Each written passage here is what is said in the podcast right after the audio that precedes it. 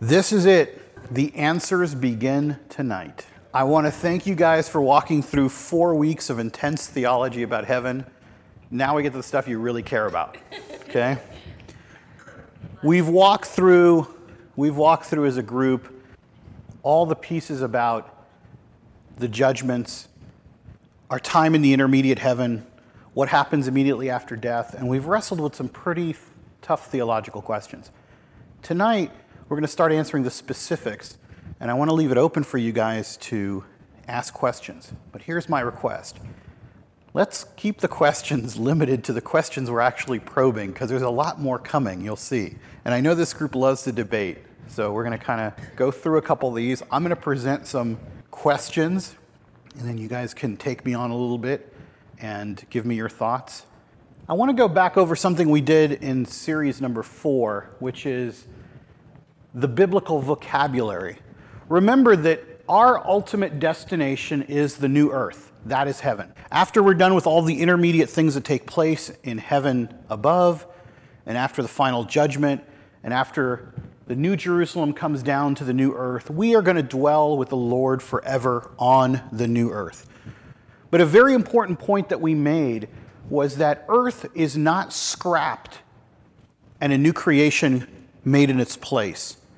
Just as we are resurrected, just as we are redeemed, the earth also is resurrected and it is also redeemed. In other words, the curse of sin is lifted from us. And this is what's going to happen. Look at these words. I want you to pay attention to these kind of words. We've used these words reconcile, restore, recover, return, renew, regenerate, resurrect. And I want to keep those in mind because a lot of the answers to questions about what heaven is going to be like for us in everyday life is going to be very similar to what it's like here on earth right now, except without the curse of sin. And we're going to try to imagine what it's like to remove sin, but not remove everything else. Because people's temptation has been, and we've talked about this from the beginning, people's temptation always is to assume that heaven is everything on earth taken away. So what's left? Us, like with wings on clouds, playing harps and singing all day or just eternal worship services. And remember, we started with how that just nobody's interested in that. You know, and, and there are a couple people that are interested in that, but most people are not interested in that. You know, we started even from the first series that none of us are looking forward to heaven because it just doesn't sound like something we should look forward to, and God knows that. That's because that's not even His plan. We made that up in our minds when we materialized everything and then made everything material evil, and that's not God's word. Remember, this is the quote that Anthony, I wish I could pronounce this guy's last name because he's a very important theologian. I would sound smart if I knew how to pronounce it. But we're going to say his name is Hoekema. I'm not really sure, but it's his name from now on. Anthony says, if God would have to annihilate the present cosmos, Satan would have won a great victory.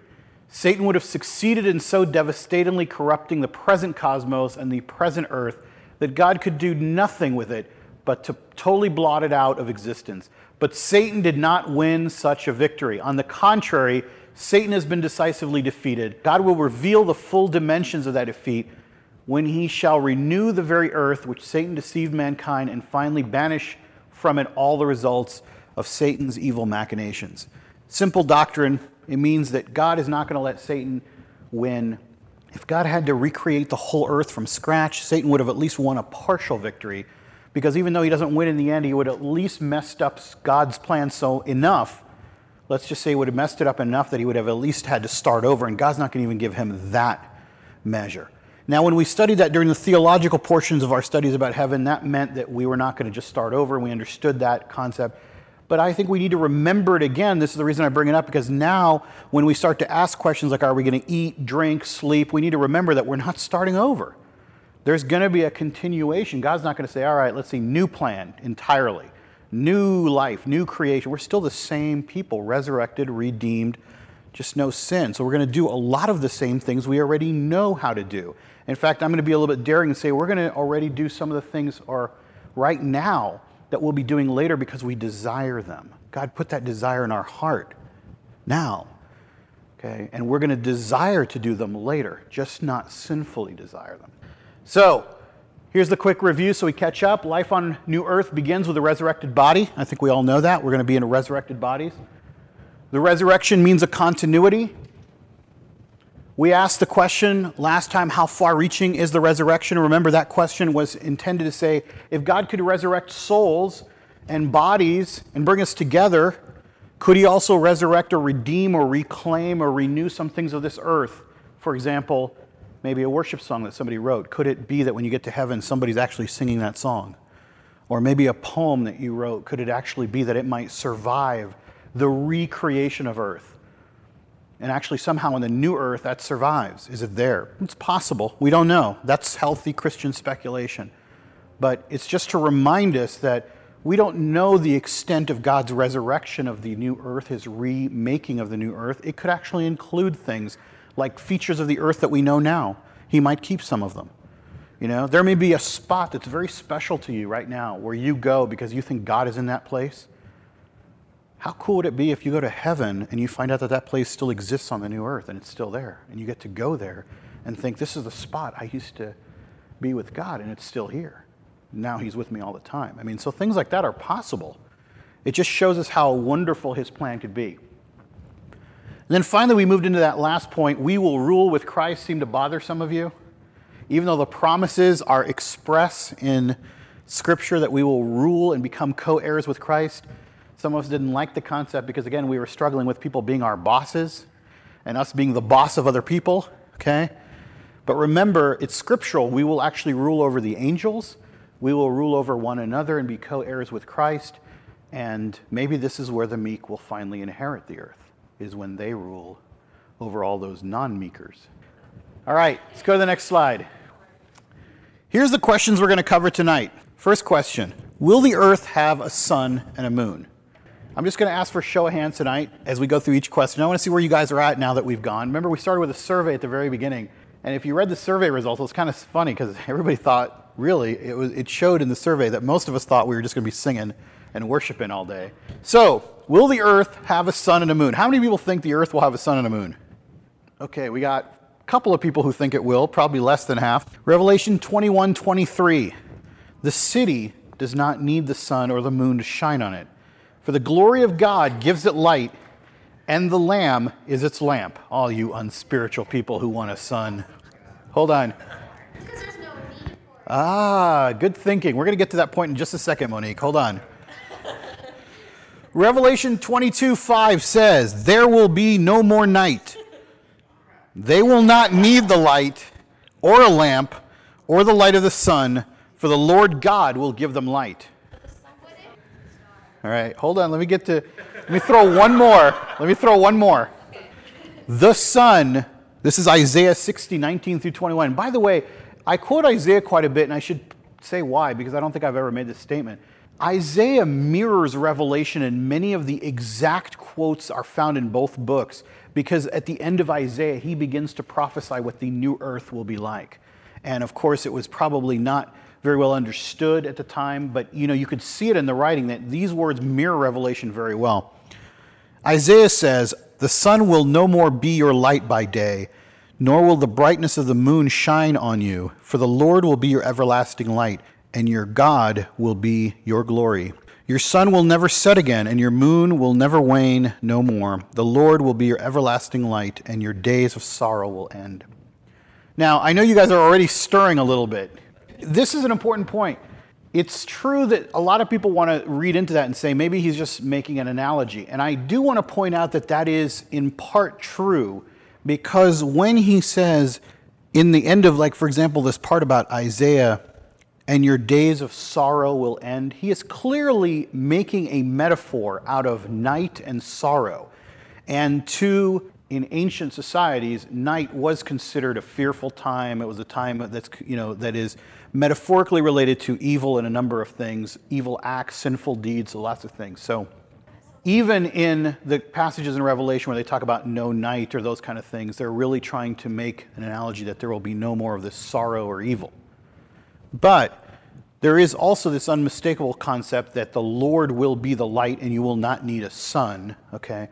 And it sounds like, at least in the city, and Monique made a good point where she said it says you don't need it doesn't mean that it won't be there. And I think that's partly the right way to look at this because if you understand that the Lord made the heavens, all of them, not just this little solar system, All the stars that we see are suns and moons, and they're moving around each other. And I don't think that that will stop in any way.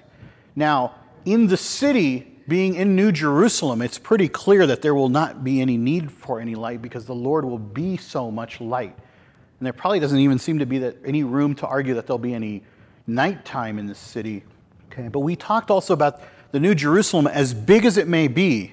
You know, we talked last time that it might even be as big as the North American continent if you read the exact description in Revelation of its size. But that doesn't mean that you couldn't go around the globe to somewhere else and peer out in heaven. If Monique's special place was with God looking at the stars, then maybe if you go all the way around to like Madagascar or something like that, you can hang out, you know, get away. And by the way, I'm not saying that, that I'm not saying that New Jerusalem will be in North America. That's very Americentric for me to think that, of course. You know, maybe it will be where the other Jerusalem is, and that's the way he's going to stop the fighting in the Middle East. He's just going to land it on all of them and just kill them. Go, you know. No believers here, you know. All right, so maybe that's a possibility that could happen, all right. But wherever it is, you could probably find a way to say, I'd like to be somewhere further away. You know, there's no indication, by the way, that all of us will have to live in the New Jerusalem. It only says that we'll all be citizens of the New Jerusalem and we'll be able to be there. So, just as a concept, sounds like on this earth there may not be a sun and a moon, but you may be able to find one, but it doesn't rule it out. I mean, it would be superfluous maybe to have a sun and a moon when there's so much light that you couldn't even see them. But I don't know that God's going to suspend the laws of gravity on earth just because he happens to be that bright. Okay? And I think that's really a good way to look at it, in my opinion, is that we always seem to read certain things into the Gospels, and once we make an assumption, we try to read everything else around it to mean something. And oftentimes, the assumption doesn't flow logically to everything else we're saying. So, in this particular case, we're saying that the Lord is so bright in his radiance that we don't need a sun. That doesn't mean there won't be one. And it could even be silly to have one, but that doesn't mean it's not going to be there. Or that somehow we'll say, like, the Lord's going to hold the earth up without gravity, just kind of hold it there, you know, so that he can be the sun and not have another sun. I think that people who like the night that much are probably just sinful through and through and they won't go to heaven, so it won't really matter. Uh, I think God's analogy is true. You'll probably be practicing witchcraft with your other buddies. All right. Uh, you know what? One of the things I was reading in, in um, Randy Alcorn's book about heaven was what about people who like sunsets? And what about people who, who like to see the moon? And that's what I'm saying is that, that's why I'm saying I think that if you are at a different part of the earth, I, I think that might still be there. The other thing is, this is a big if. It comes at the end of our series, but I'll throw it out now. There's nothing in the theology of heaven that says we're going to be limited to living on this earth, by the way. All I can tell you is the fact that the Lord's light is so bright means that we probably won't need a light in the New Jerusalem. Is there a sun still out there? Maybe. Can you go to the other side of the world and kind of hang out there and see nighttime and see the regular heavens operating? Probably. You know, if He created all the heavens and they're there and we don't die, like, well, what else can we do with that? Can we, like, just, you know, if we have forever, can we get on little spaceships and start riding around, you know? And time isn't a factor, you know? It's just speculation. All right, let's go to the next question. Will there be oceans and a sea? A very related question. Okay? How many people think there will be oceans and a sea? Okay. Here's what the Bible says. Revelation 21:1. It says, "There will be no more sea." All right? Okay, I got to see this is going to be really tough to go through tonight because we haven't even hit the controversial ones yet, you know? All right. There will be no more sea. Now, I'm going to read one other verse to you, though Isaiah 65, talking about the same period, the eternal heaven. And he says to the Lord, The wealth of the seas will be brought to you, and to you the riches of nations will come.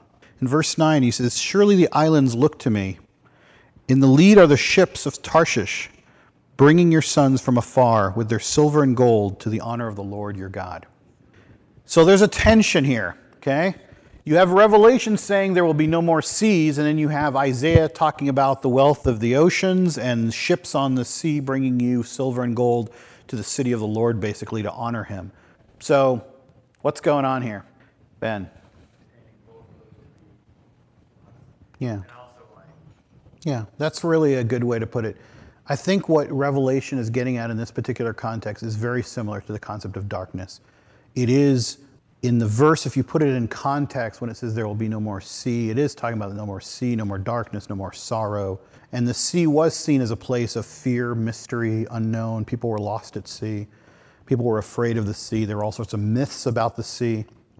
And we do have the verse in Isaiah that seems to imply that there are bodies of water, at least, okay?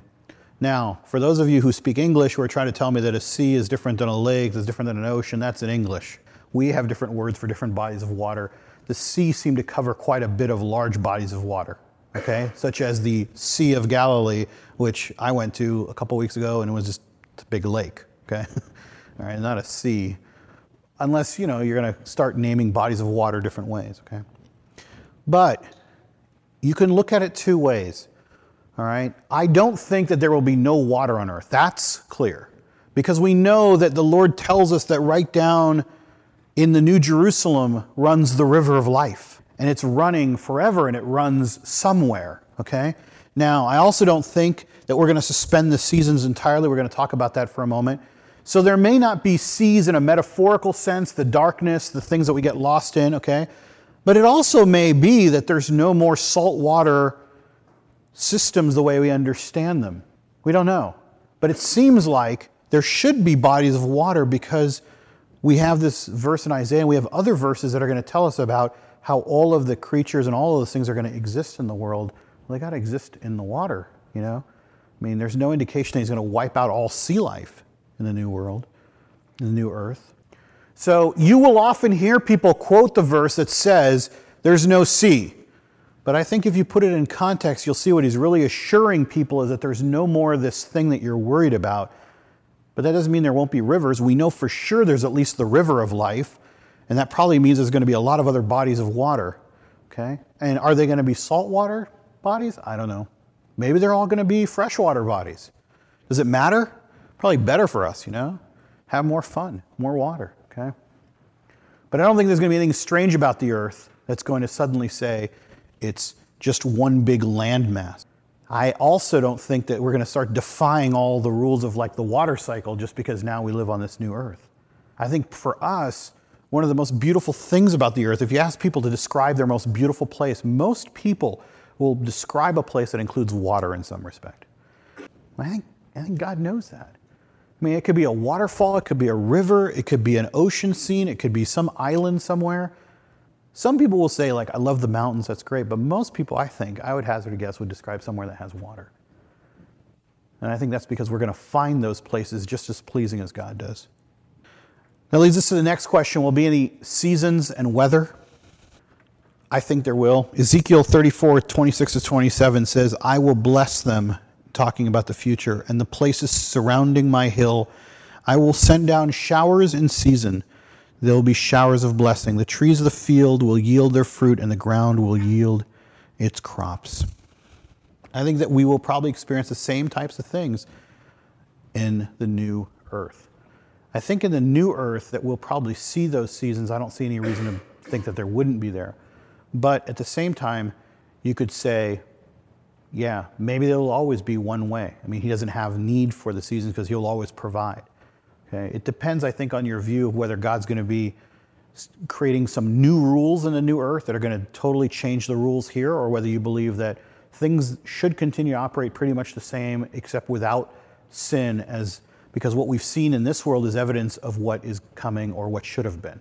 And I think things that like are beyond man's control, like seasons, were probably always intended to be there. If you read all of the passages in the Bible about death, none of them ever really deal with vegetation.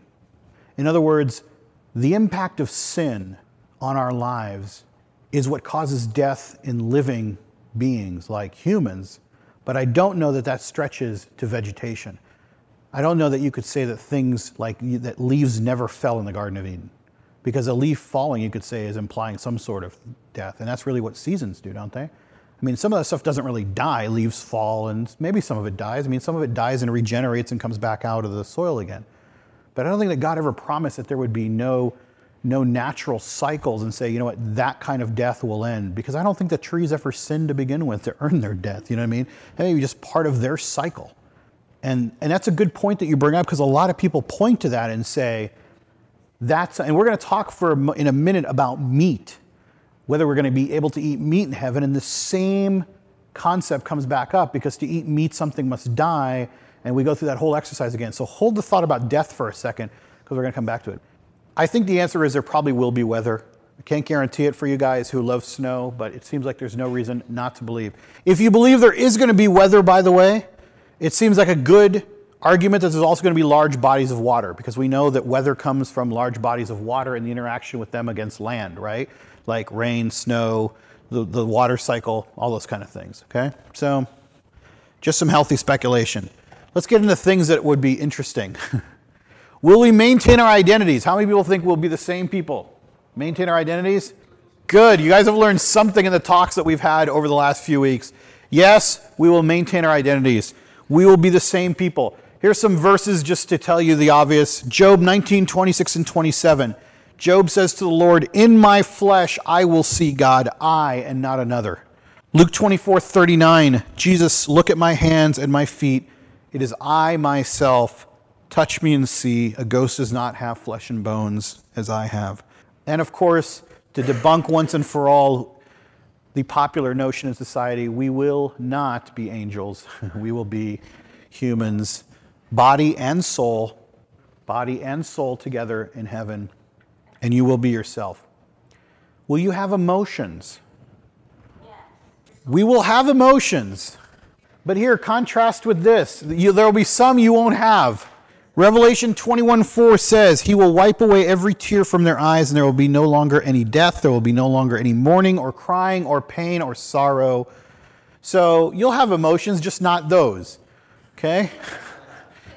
Now, some people think, and I've actually heard this from Dave Seow, our esteemed theologian and scholar, that his teacher once remarked to him that being in heaven is like eternal ecstasy all the time. I actually think that that might not be so accurate. I'm not saying that there'll be moments where we're not happy, but I don't think that you can expect heaven to be just like one level of supreme ecstasy to the point where you just can't take it anymore, because that's not a normal life existence.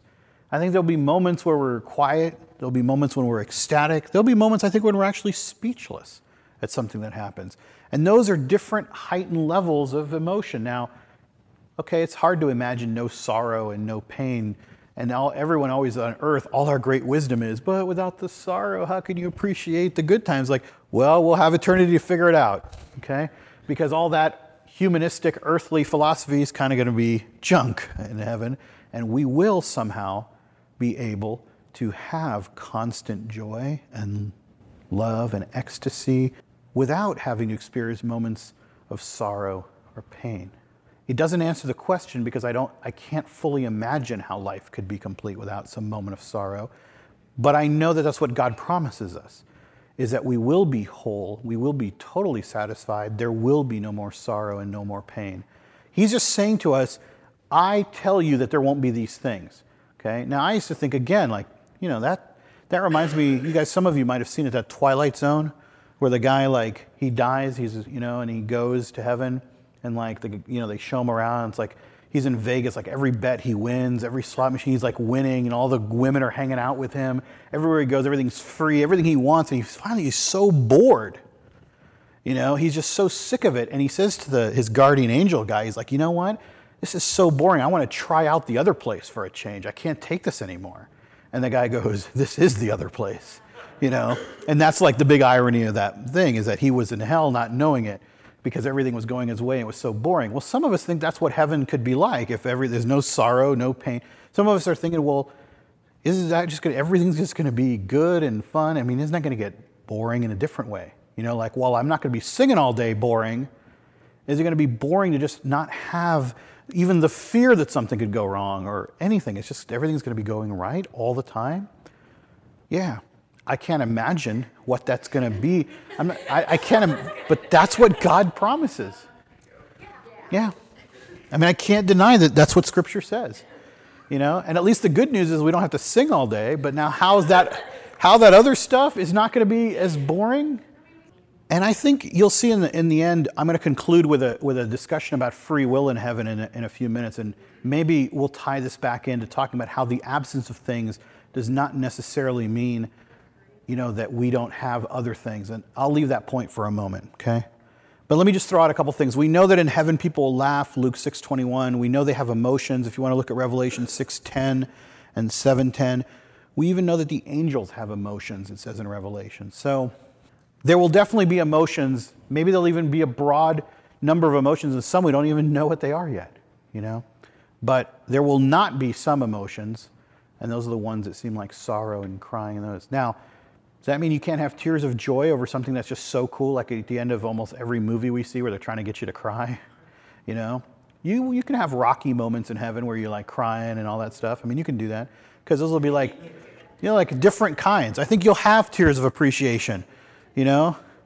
Okay, if you're those people who like to be in worship service, you know, and the song is just so good that you're like tearing up, you know, you might get to do that in heaven too. And no one's going to turn around and go, hey, that's not allowed here, man. I read. You probably can get away with tears of joy. Okay? Next question Will we have desires in heaven? Imagine for a moment that you're in heaven and anything you desire, anything you desire, is permissible. And anything you desire is never is never wrong. Because if you go to heaven and God removes sin from the equation and you can't there's no more sin, anything that you desire for the first time in your life, you don't have to stop and say, is this good? Is this from God or is this like my desire? You know, is this your desire or my desire? It's like from in heaven, the beauty of having desires is that it's all okay. What we won't have is unholy desires. What we won't have is sinful desires. But just as Wes pointed out, there are so many desires that are so holy or just good for us or wholesome. Hunger, thirst, rest, basic natural desires of our human bodies. Why would we expect that in heaven we wouldn't have those? Okay, now let me put an asterisk around hunger and thirst. I'm not saying like we're going to go hungry because we know there will be no more hunger and no more thirst, but that doesn't mean we won't have a desire to go to the buffet again. you know, my part of heaven, you know? All right, it doesn't mean that we won't have a desire to rest. I mean, there's going to be nobody who's tired and sleepless, but it doesn't mean that we won't say, you know what? I'm just going to take a nap right now. And no one can make me feel guilty because there's no guilt in heaven, you know? I'm just going to take a nap, but it could be wherever I want. You know, I'm right here, okay, in the middle of this class. I'm taking a nap. Yeah. No one will go to church in heaven because there will be no more guilt, all right? you know, that, that will be it. There will be no more church because there'll be no more guilt, okay? And there'll be no more like passing around the offering plate, you know, no more guilt. You know, guilt motivates so much of the church. I just don't know that it'll even be functional. That's probably why there's no churches in heaven. Guys, just like, I will be the guy. You just come and worship me. Here's Psalm 37 4. Delight yourself in the Lord, and he will give you the desires of your heart. I love that because it's almost like a circular reasoning. You know? If you delight yourself in God, he will give you more of himself, and that'll be the desire of your heart, and you'll get more of it. And it's like a big circle, you know? But in a way, if our desires are in tune with him, he'll give us everything that we desire, which is him. You know? He's saying you can have as much as me as you want. So if I become the desire of your heart, so in heaven, we know at least even that eternal truth will last. Remember, my big thing is if there's an eternal truth in Scripture here on earth, it's eternal, it lasts. It keeps going even into the next life, it doesn't stop. And I think we will even desire the Lord there, and that's a healthy desire. We can all agree on that. Yeah, that's a Christian desire. Like, will we desire the Lord? Yeah. We'll desire the Lord. Like, we can all agree to that one. You know, will we desire a big chicken dinner? Sure. It'll be there too. But that one people are like less likely to raise their hands for. All right, next question Will we all have beautiful bodies? Yes. Here's a quote that I particularly liked about this subject as I was researching it. It says this I expect our bodies to be good looking, but not with a weightlifting, artificial implant, skin tuck, tanning booth sort of beauty. The sculpted physique of our present culture would be regarded as freakish in other times and places. Our new bodies will have a natural beauty that won't need cosmetic touch ups even, next question on the screen, if you look at it, is Will we get fat in heaven? Can we get fat in heaven? This person says, As for fat, God created fat as part of our bodies. We'll surely have some, but probably in healthy proportions. So, what does that mean? Does that mean we'll have, will we all be beautiful? Yes. Will we be beautiful in the way that we currently see beauty? Probably not, because we see beauty today through the lens of a very sinful, cursed world. Okay? We look at certain things today and we see beauty in everything we look at today. It's still tainted by a sinful desire that we just can't get rid of. In heaven, what is beautiful may totally surprise us. But we do know that we'll be beautiful in God's eyes and each other's eyes. We just don't know what that's going to be. I think the answer to the question, will we all be beautiful, is yes. What will we look like? I have no idea. Another question we put up on the screen will we have new abilities in heaven? Remember when Christ rose in his resurrected body, he seemed to have a few new abilities like walking through the wall or like disappearing, or he even ascended into heaven by defying gravity, and just kind of flying up. But we always say that we have to be cautious with using Christ as the example because there is that little extra thing that he has about being God that we don't have, all right?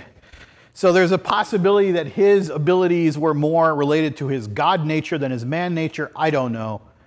But it's possible.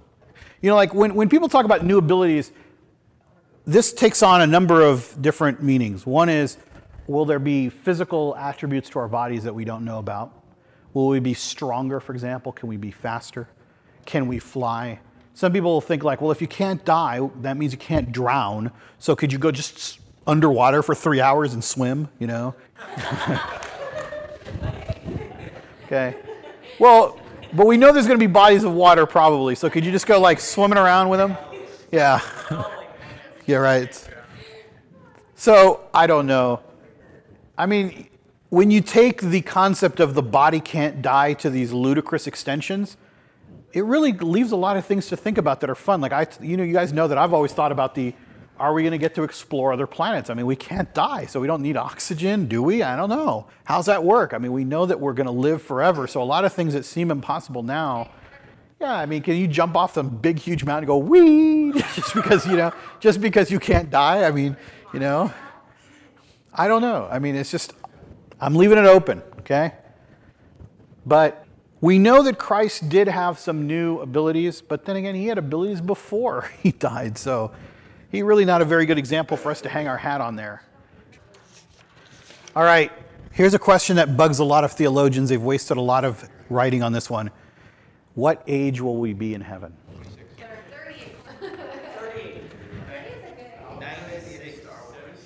The question usually emanates when you have a kid who's like two year, two months old and he dies.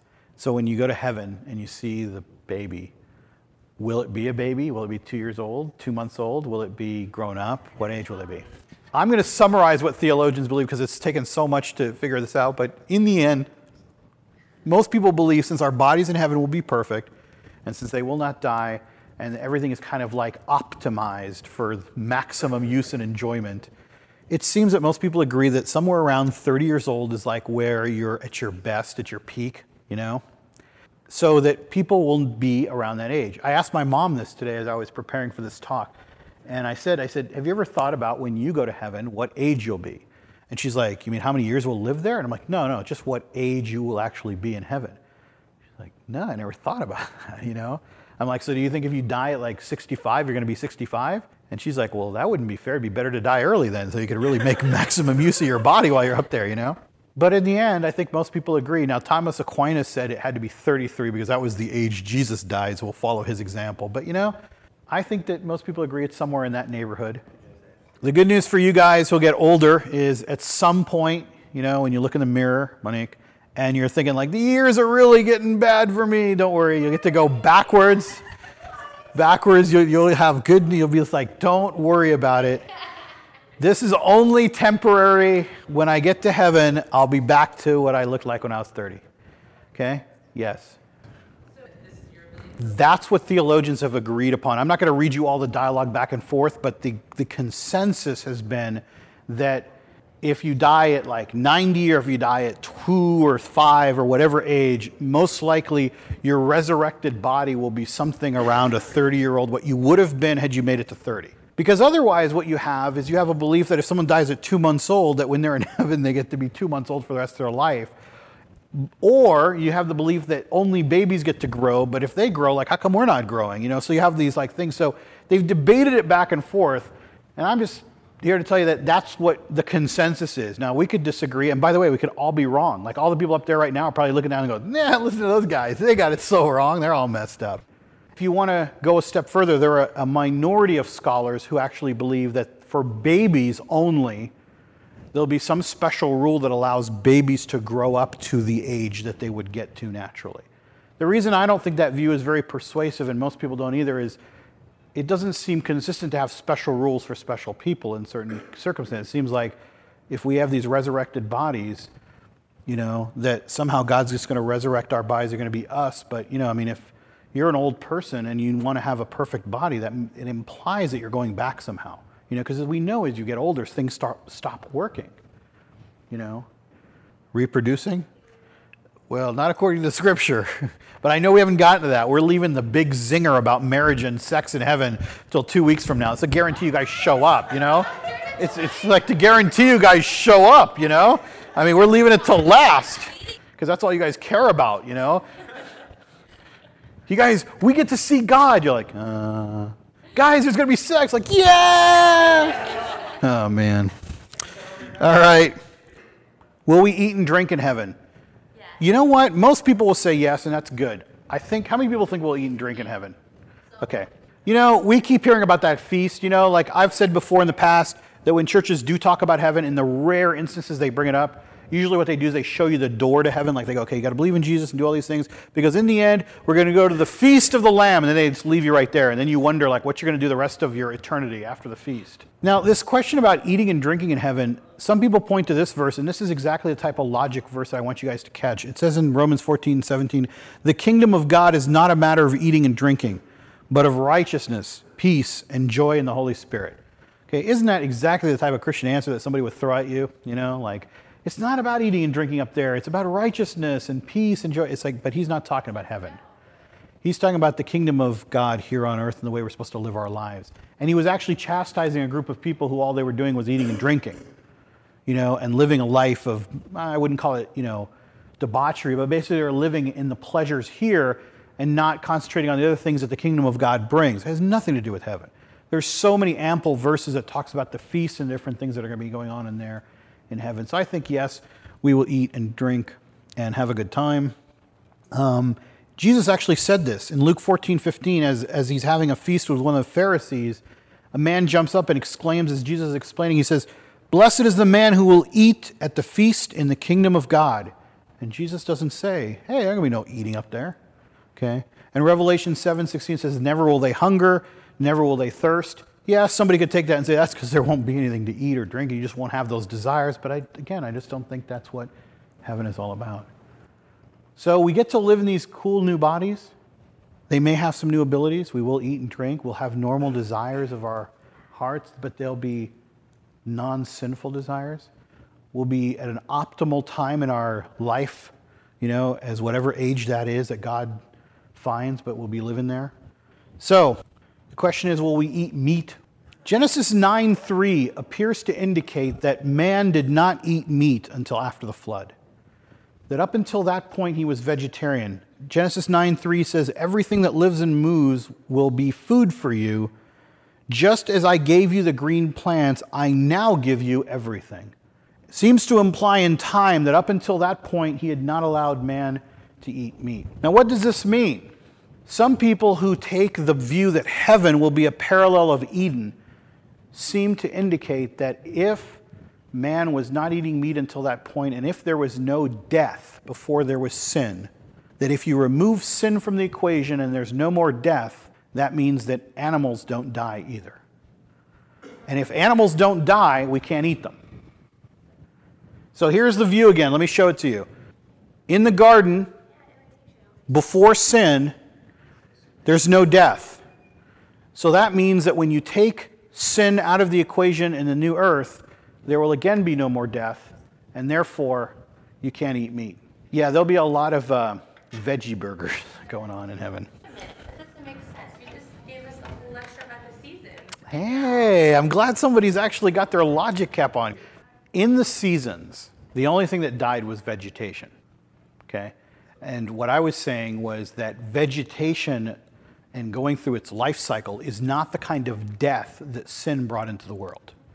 And I think all of us can agree on that, that sin brings death, right? We're all, everybody together on that one? Sin brings death? Okay.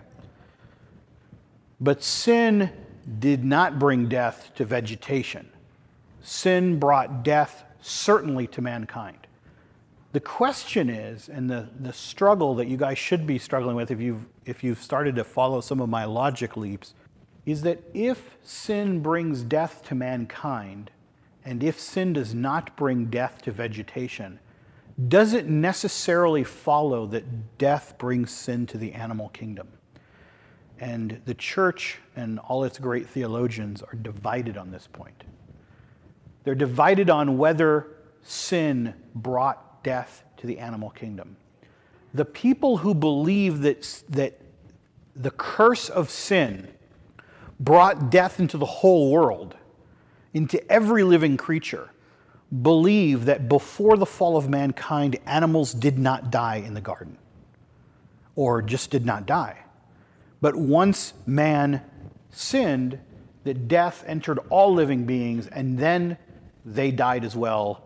So when you remove sin again in heaven, now the animals can't die anymore, and we can't eat them.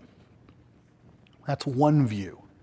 The other view is that sin only affected mankind's death and that animals died before that point.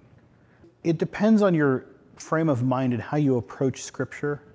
If you believe that death did not occur in the animal kingdom, okay, you're stuck with explaining the fossil record.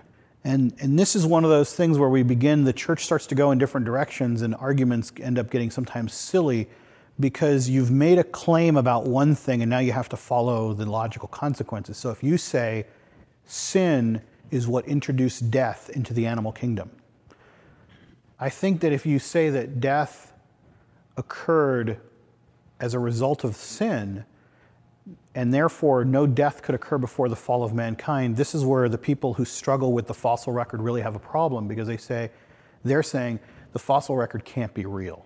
It has to be some other explanation. By the way, the most likely explanation they use is the flood later. They come back and they go, let's bring that in. Now, let's go back to heaven for a moment. This is all interesting, but the question then becomes if you're one of the people who believes that the consequence of animals dying results from sin, then you're going to believe there's no meat in heaven. If you're one of the people who believes that animals will die naturally, they always just will, you know, just like trees in heaven will go through regular cycles, animals will do the same thing, then you might be eating some beef jerky in heaven, okay? Here is some quotes from the Bible, just so that you can get a contrast, because there are really verses all over the map on this one. Isaiah 25, 6. On the mountain, the Lord Almighty will prepare a feast of rich food for all peoples, a banquet of aged wine, Casey, aged wine. It says here, the best of meats and the finest of wines. This is what Isaiah says, okay? But then Revelation 21 4 says, There will be no more death or pain, for the older things have passed away. Okay? And people who interpret no more death, meaning also to the animal kingdom. Okay, so now it's tied 1 1. Point for this side. Ezekiel says, Fishermen will spread their nets and catch fish. Well, aren't fish kind of part of the animal kingdom somehow? I mean, you could say, like, they're, they're not animals. So at least it sounds like we'll be eating some fish. That's death of some kind. Here's Isaiah 65 25. The wolf and lamb will feed together, and the lion will eat straw like the ox. They will neither harm nor destroy. This issue's all over the map. Randy Alcorn, who writes this book that we're walking through, is a pretty conservative Christian when it comes to regarding death, and his conclusion is no meat in heaven. I think that to adopt that, adopt that view, you need to make some other consistent findings. It really has to do with the fundamental problem they have with what is the meaning of sin and does it affect the animal kingdom or not. And I guess the reason I point that out to you is isn't it curious how your belief about one thing when you make a decision seems to affect your whole theology? And what I mean by that, so I'm not cryptic, is you guys know that I have pretty strong beliefs about how the church has viewed science for a long time. And when you make a statement about science to justify one part of your theology, it has repercussions in a lot of places and leads to conclusions which I think sometimes are contrary to Scripture. If Scripture says we're going to have banquets and feasts and eat meats and wine, it seems kind of strange that there's no verse in the Bible that says there will be no meat in heaven. All it says is that they're rationalizing from a theology based on what causes death in the animal kingdom. I'm not saying that's invalid. They may be very right about the cause of sin and how it affects the animal kingdom, and that removing sin means there will be no more death. But what I'd like to point out is it's not a theology about heaven that's driving that, it's a theology about science. Ben? Yes. I guess there can be another way for a number of reasons. One is God sent manna from heaven that they ate and substitute for bread. Okay, the manna that came from heaven, nobody knows what it is or where it came from or why it tasted like bread. So that could be one thing, all right? It could also be that there's something in, that we eat in heaven or there's some tree out there that tastes so much like meat or whatever it is that we, we just don't even care, okay? I know some of those like vegan, vegetarian nutso people who eat the like the, what's it called? The, you're a vegetarian, aren't you? What's, what's the, uh, what's the, what's the mushroom that everybody barbecues and makes it pretend it tastes like meat? Yeah, like those portobello, the portobello thing, you know, where you like roast it and it almost tastes like meat. Okay. Look, anything's possible in heaven, all right? Maybe there's a tree that grows something that tastes so much like meat we will never care. But I just want to point out that there's a debate as to whether we'll even eat meat in heaven, and some people think we won't. And I told you that these questions, when you come down to the nitty gritty, some people think, you know, they're surprised because they think, of course, there'll be meat in heaven. Like, there'll be feasts with big old chicken things. That's what you do at a feast in heaven, right? Take the big old chicken thing and you just bite into it like this. You know? That's, that's how people picture the feast in heaven, right? Big old like Flintstones chicken bone like thing with a big old hunk of meat on there. And that's what a feast is like in heaven. You hold it up, right? And big goblets of something, you know, but it's never wine. It's always that communion grape juice. There'll be like big goblets of leftover communion grape juice in heaven. You ever wonder what happens to the last drop in those little tiny cups they give you that you never quite get in like Sunday morning that you're trying to get? God is saving all of those up, and when we get to heaven, that's what we'll be drinking. All right, will we wear clothes in heaven? Yes. How many people think yes? How many people think no? Some people say, you know what? In Eden we were naked and nobody cared. There was no sin in Eden and nobody cared. So in heaven, we're going to have great looking bodies anyways. We might as well show them off. All right? And since there won't be any lust or sin, it'll be just like those people that hang out at the nudist colony all day, right? And don't care, you know? But Here's another view. We see in the intermediate heaven that verse where God gives the saints a white robe to wear. In the modern day parlance, it would seem a little odd to give somebody a white robe to us, but if you realize that when John is writing this, most people just wore a white robe. That's kind of what they wore. That was like everyday wear for them. Okay? So it's not like he's giving them, like we think white robe, oh, they look like saints or kings. They just wore white robes every day. To us, the modern day equivalent would be like handing somebody a sweatshirt and jeans saying, here, put these on, wait a little longer. You know what I mean? Now, I don't know what we're going to wear, but it seems like if you throw away the idea that we're going to like just start over and go back to Eden, that's what some people think heaven's going to be like. And I don't think that's at all what God intends. Is for us to lose all the progress we've made in good ways, to lose all the things we've discovered about the earth, and go back to just running around naked in the garden again. I mean, that might actually be heaven for a lot of people. But I don't think that actually corresponds with God's descriptions of cities and gates and walls and residents and, and all these kind of things that seem like very organized structures. So, good chance, probably we'll be wearing some clothes. Let's get down to some real questions. In heaven, will we be able to sin? Will we be able to sin in heaven? Here are the, here are the verses I'm going to rely on. Christ died once, and, will, and he will never need to die again for our sins. It's a concept found in Hebrews and, and in 1 Peter. Christ died once, only once, does not need to die again for sin. Sounds like not going to need it. Hebrews 10:14 For by a single offering he has perfected for all times those who are being sanctified. Doesn't sound like we'll have the opportunity to sin. If he's perfected at once for everybody and we are the sanctified ones who are now living in heaven, doesn't sound like it. Hebrews 9:26 Christ has sacrificed himself to put away sin or do away with sin forever. So in other words, sin is going to be a thing of the past. There will be no sin in heaven. But what that leads us to is the real question. I don't think people are so concerned about will there be sin in heaven. The real question I think people are concerned about is will we have free will in heaven? Will I be able to make any choices in heaven if there is no sin? And I think that what we have to do is consider this concept for a second. What is free will to us today is going to be different than what free will will be to us in heaven. Right now, we have a large number of choices. But in the end, I think we'll just have a little bit less choice in heaven because we won't be able to make the wrong choice. That doesn't mean that all we're going to do is just like, you know, we're not going to go back to being robots, which I think is what most people think. We're not going to go into a position where we're forced to worship Him because we have no choice. We're forced to pray because we have no choice. We're forced to do everything else because we have no other choice. I think we'll have all those choices. You want to pray? You want to worship? You want to hang out? You want to rest? You want to take a nap? You want to eat? You want to run through the forest? You want to go dive into a waterfall? Like you can do whatever you want. You just can't sin. We won't be tempted. There will be no temptation and I think why will there be no temptation? One is because there won't be any sin. You can't really choose the thing. But I think there are more practical reasons. We'll know that sin really does lead to death. We'll know that there really is a God. He's in front of us all day long. We'll know that He is right, and all the people who chose the other way are now somewhere else really having a hard time of it. The other reason is that there will be no more Satan to even come and try to tempt us.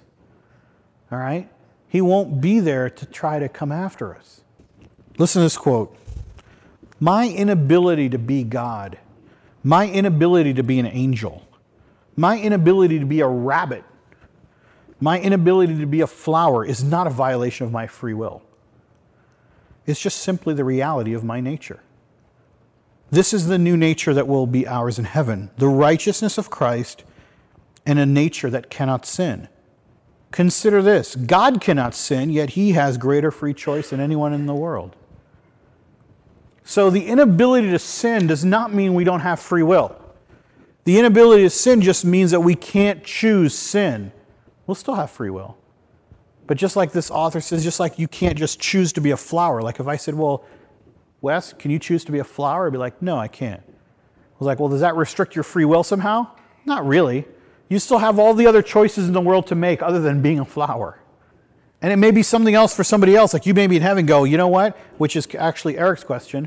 You're in heaven and you go, I want to be God. Well, you'll just know that it's just not happening. It's not even a choice you can make and just move on. Now, now go make one of the other millions of choices you have. Do you want to rest, sleep, eat, do whatever? You're just not going to be God and you know it and you don't have any, any problem with it.